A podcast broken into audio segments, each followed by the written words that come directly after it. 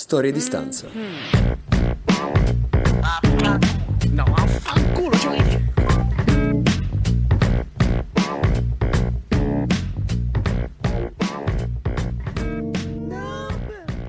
Benvenuti e bentrovati ancora una volta su Storie di stanza, il podcast più grezzo dell'internet.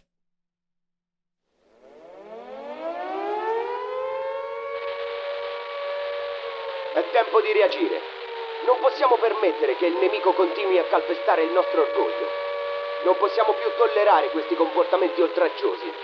È la nostra terra, la nostra nazione e dobbiamo proteggerla.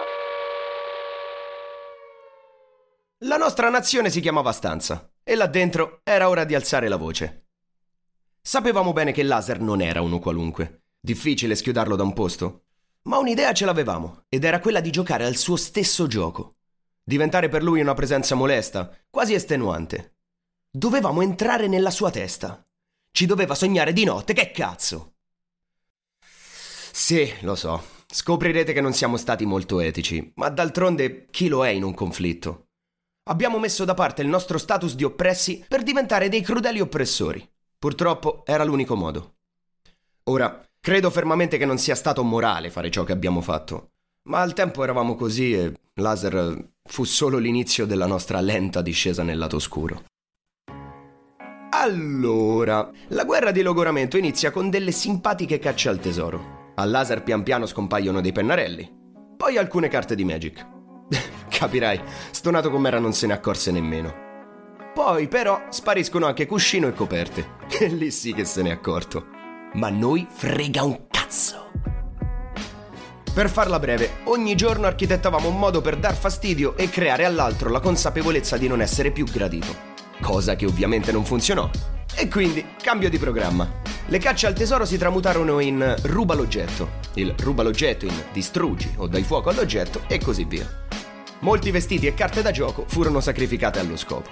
Infatti non posso fare a meno di menzionare un episodio legato proprio alle sue amate carte, che un giorno finirono, ahimè, tutte a terra insieme agli sputi, le sigarette e ai sorci. Cazzo, ricordo bene che il tipo c'era andato sotto di brutto e ne aveva ammucchiato una cosa come quattro scatole piene. Penso ci sia una foto, che però sarà sicuramente scomparsa nei meandri di qualche vecchio Nokia.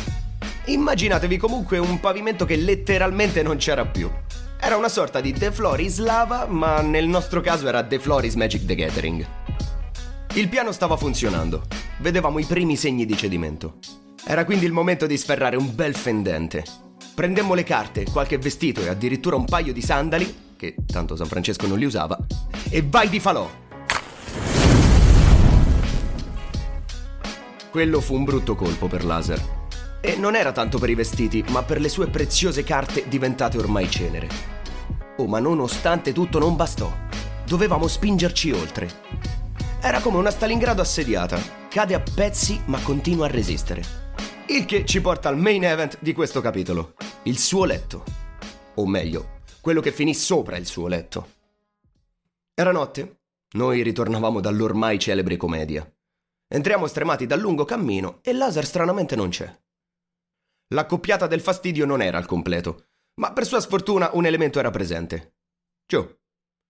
Credo che l'idea non gli passò neanche per il cervello. La pensò e già lo stava facendo. Il suo sguardo da diversamente sobrio ricadde sul vecchio booster di Kevin, che fu la vittima sacrificale per quell'opera d'arte moderna.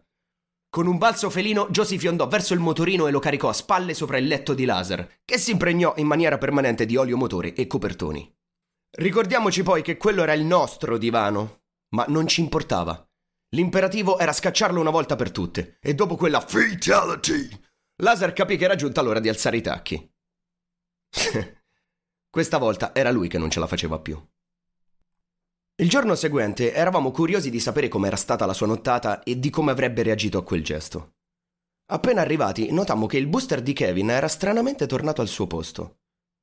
Entrammo, ma lui non c'era. Era sparito.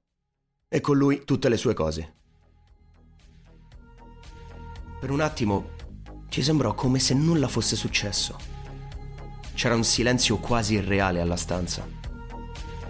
Rimanemmo lì, impalati all'entrata a contemplare quel momento. E nel mentre un senso di vuoto ci stringeva lo stomaco. Era strano. Tutto era tornato come prima.